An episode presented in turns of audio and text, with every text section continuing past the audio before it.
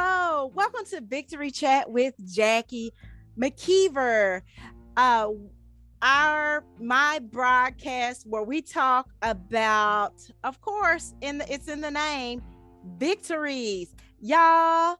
Um, you, remember your victory starts here. I have a special guest today because we're doing for season two, we're doing behind the author's pen. So I have author Eve Gibney all the way from the UK. Yay!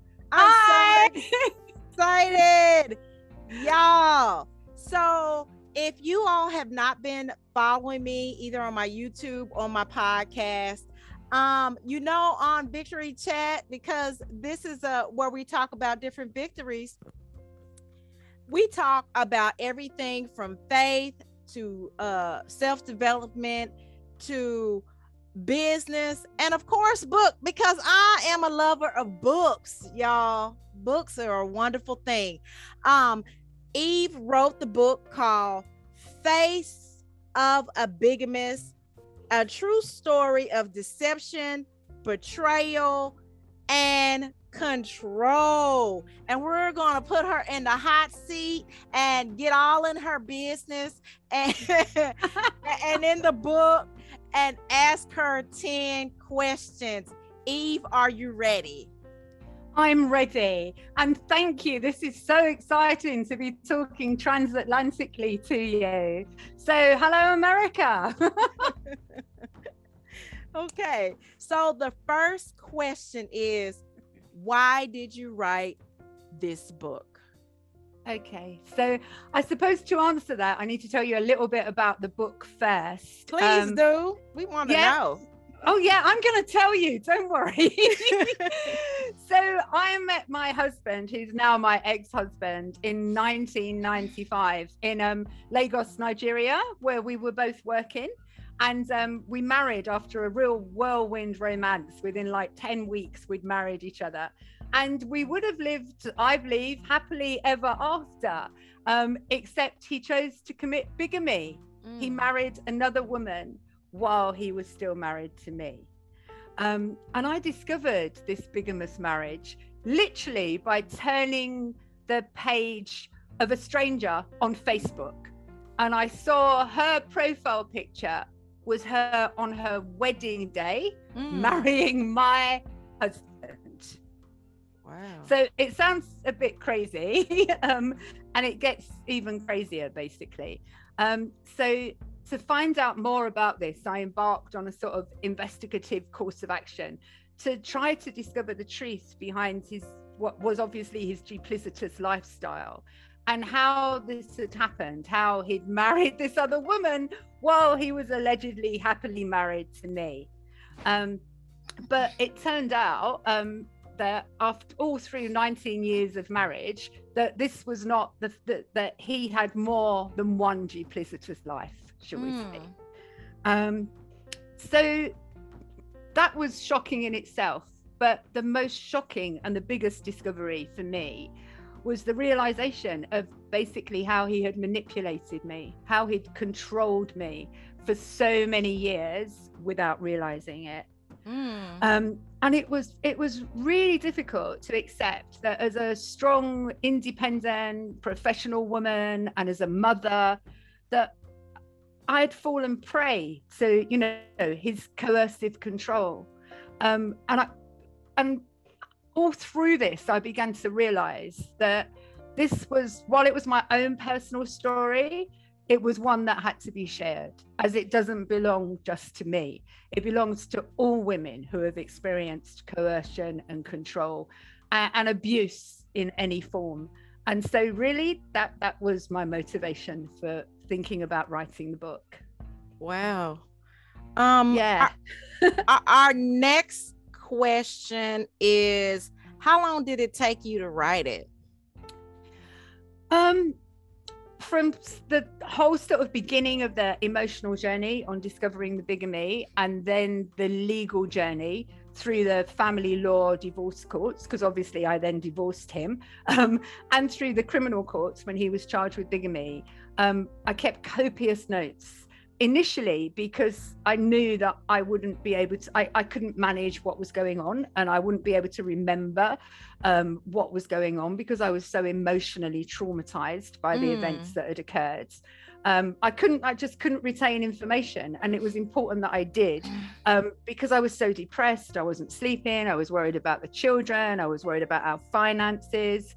And so when it came to writing the book, it was all of these notes that I'd kept along with all the emails and the texts, which I never ever delete text anyway. Um, so I had a phone full of texts. Um, but it was all of that that helped me to inform the structure of the book, along with all my legal files um, as well. And the book is written in a chronological order. So the reader discovers things as I discover them and follows mm. me all the way through um, on the journey. So but having said all of that, the book really took close to two years to write.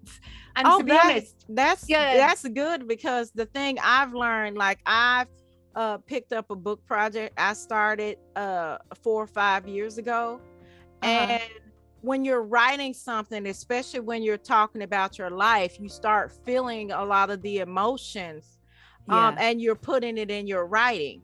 Um, my next question is, um, who is the book written for? Um, I don't know if I really had a sort of specific uh, target audience in mind, but I think given the content of the of the book, inevitably that the audience will be um, female. I would think female readers. Although I have to say, I've had some very positive reviews from male readers. The mm. book's available on Amazon, and I've had some, and I've been really quite surprised by that. And also, I have a website, um, evegibney.com, and there's a portal there. For, there's an email portal on the website, and I've actually received quite a few emails from men, um, and in particular, men whose mothers were mm. unknowingly the victims of bigamy too. So th- there's there's been an interesting sort of element to it that I hadn't anticipated. Wow, that that's the whole thing is just amazing. I'm like speechless. Yeah. um yeah. Will there be other books written for you in this genre or another genre? Um I have actually um, started writing the sequel to mm. Face of a Bigamist because in this book, I just take the reader up to the court just after the court case where um, he receives his sentence for bigamy. Um, but um, the second book, as yet, is sort of still untitled. But I then spent another four years on another journey because I didn't achieve justice, not in the divorce courts with the divorce settlements or in the legal courts because he received a sentence of um, six months suspended for two years. Now, I don't know if that's the same in the States, but basically that means that if he didn't commit another crime within the two years, he wouldn't have to go to prison for the six month sentence. Um, mm. And so, in effect, he he got off. He just walked away from the courts and he resumed his normal life and you know my sons and i were left as the victims to basically sort of you know to pick up the pieces of our lives and try to start again. Um, but of course a crime like that has a humongous impact on on family and the sense it of family etc so i felt that he had got away well freely really. I didn't think he was really punished. Um, um, and also, I knew that during the divorce proceedings, he'd concealed a vast amount of money for me.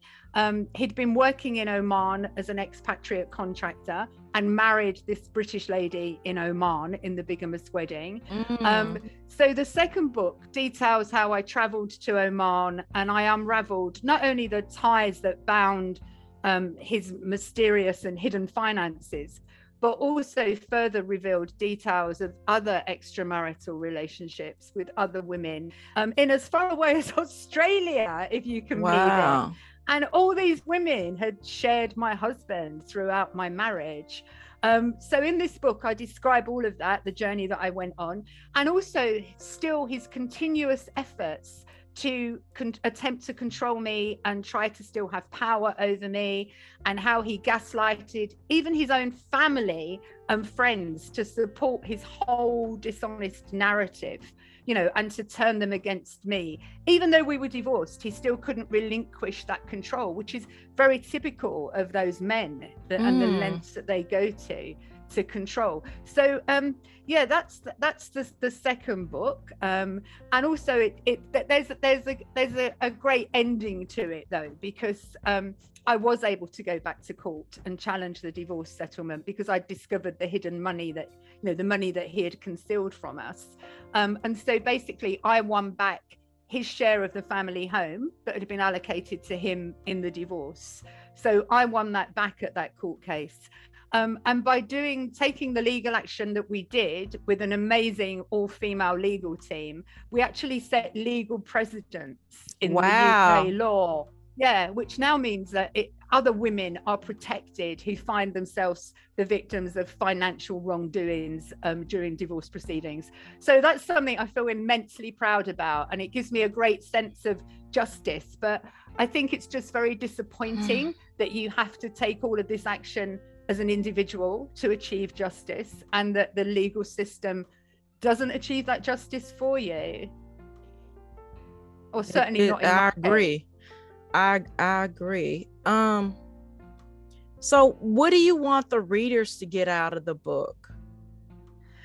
Okay um i suppose everyone will take away from it what what they will based on their own life's experience won't they? Or what they want to take away from it but I've written very honestly on a few issues, and one of those is the issue of abuse, whether that's physical, emotional, psychological, financial.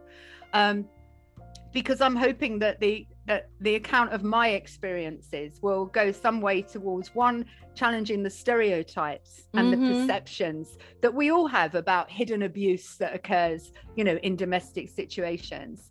Um, but most importantly, I, I, think a really important message is to get across the fact that I want to make all women aware that the love that you have for somebody can be used as a weapon against you, no matter who you are. Mm. I was mm. madly in love with my husband, but he used that weapon against that that love as a weapon to control me.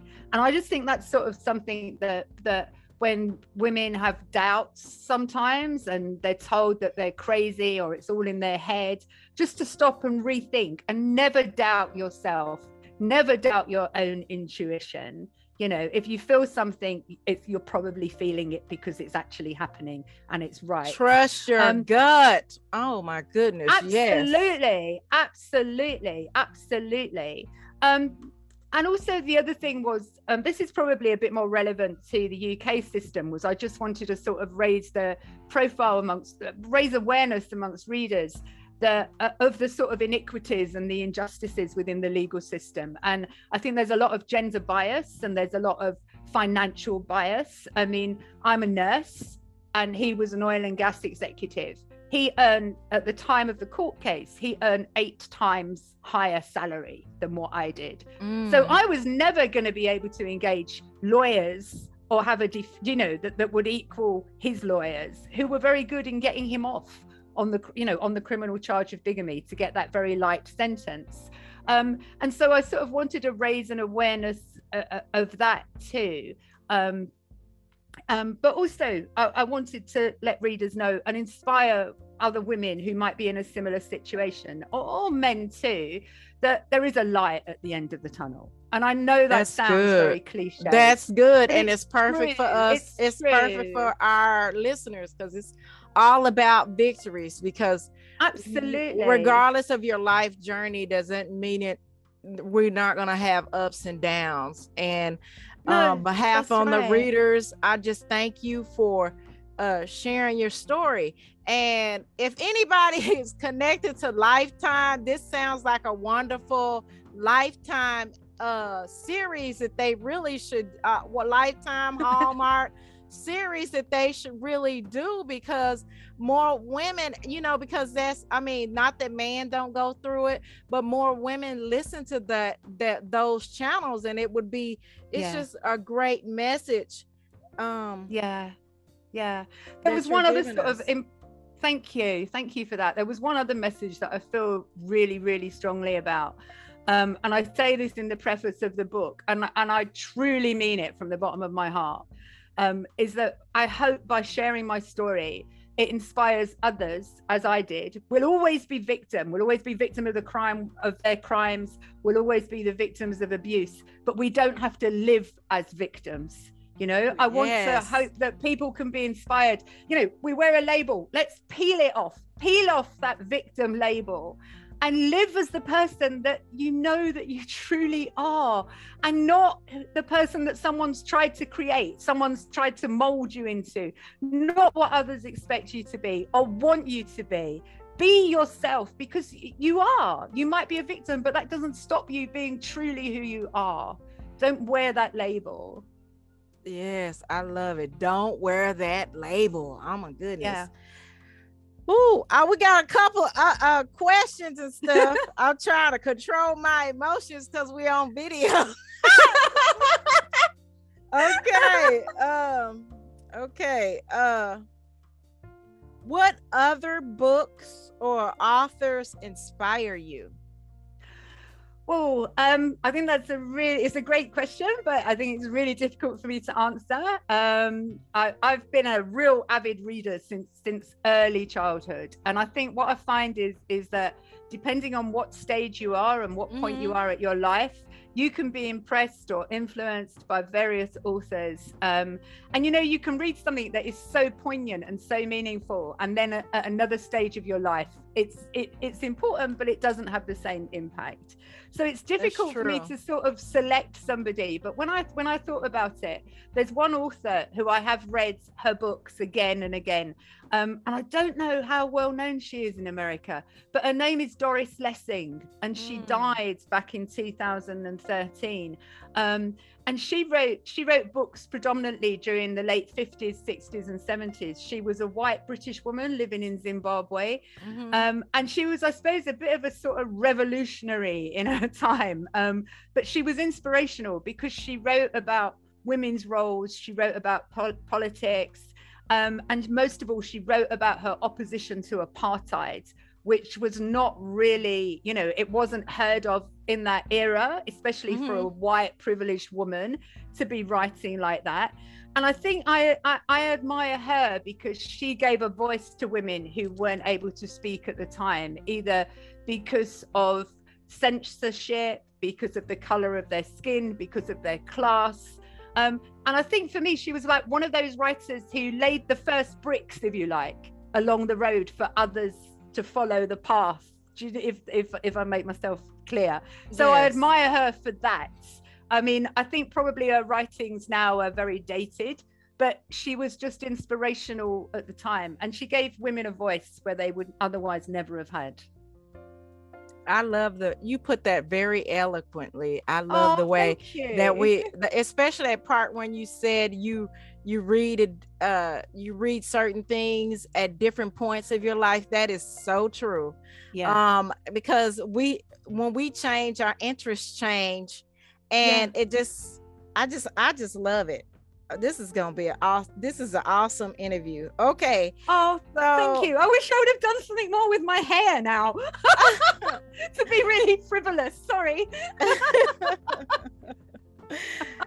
So um our next question is what advice would you give others writing books? I would say don't give up. There was times when i thought oh, i'm still writing sitting at the kitchen table at 1 a.m 2 a.m i have to be up for work at 6 but don't give up. I think that's the most important thing. Don't give up. If you have a book inside of you get it out there because it deserves to be out there. And it's worth every sacrifice you might yes. have to make to achieve that. And i think have faith in your abilities. There's going to be times when you think oh this isn't this isn't any good. I mean there's parts of my book i wrote and rewrote so many times that it bore no resemblance to the original text. Um, so there are times when you doubt yourself when you don't think you can do it but you can do it. And from a personal perspective and that and i think this is one that everyone would appreciate is the sense of self-achievement and empowerment that you have knowing that you've written a book. People are reading it hopefully probably internationally they're reading your words your story. And that that's exceptional. And i mean look at us talking now england okay. to america about my yes. book yay! Fantastic and I think you have to remember that, that you're worth it. You're worth the sacrifice. You, are mm. worth it to get your book out there. You know, have faith in yourself because you can do it. That's right. Um, our last question is um, can you give our our listeners a quick blurb or a, a sneak peek uh, behind your book and then let us know where we can find more uh, uh find the book and you know get in sure. contact with you. Oh yeah absolutely. I did hold the cover up before. That's the cover face of a bigamist. It's got a very arty cover to it um, which shows the many faces of the bigamist. Um, what i'd like to do is if it's okay because i think that for the readers this was there's been some great reviews on amazon um, and this review really stood out for me and i thought my goodness this reader has really captured the essence of the book so i thought it might be nicer for me to read that review go rather ahead. than me talk about it personally yes go so ahead this, yeah, so this is a reader in the UK who gave it five stars and titled the review as An Extraordinary Tale of Deception and Intrigue. I was prompted to read Face of a Bigamist after watching the author interviewed on TV. I, I was on a, a, a, an early morning chat show talking about the book. Um, and I'm rather pleased I did. It is certainly not my usual type of book.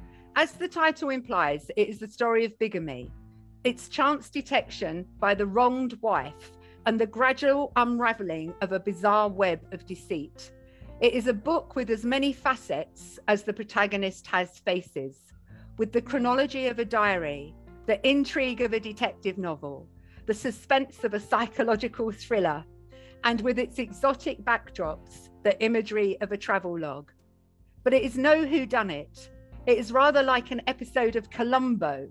We know the culprit's identity from the start, Unlike a Columbo story, it is the inevitability of his drip by drip expose which keeps our attention to the bitter end. To many, bigamy is victimless, scarcely a crime at all. It warrants, oh, I've just lost my place, sorry, it warrants little more than a few titillating paragraphs in the tabloid press.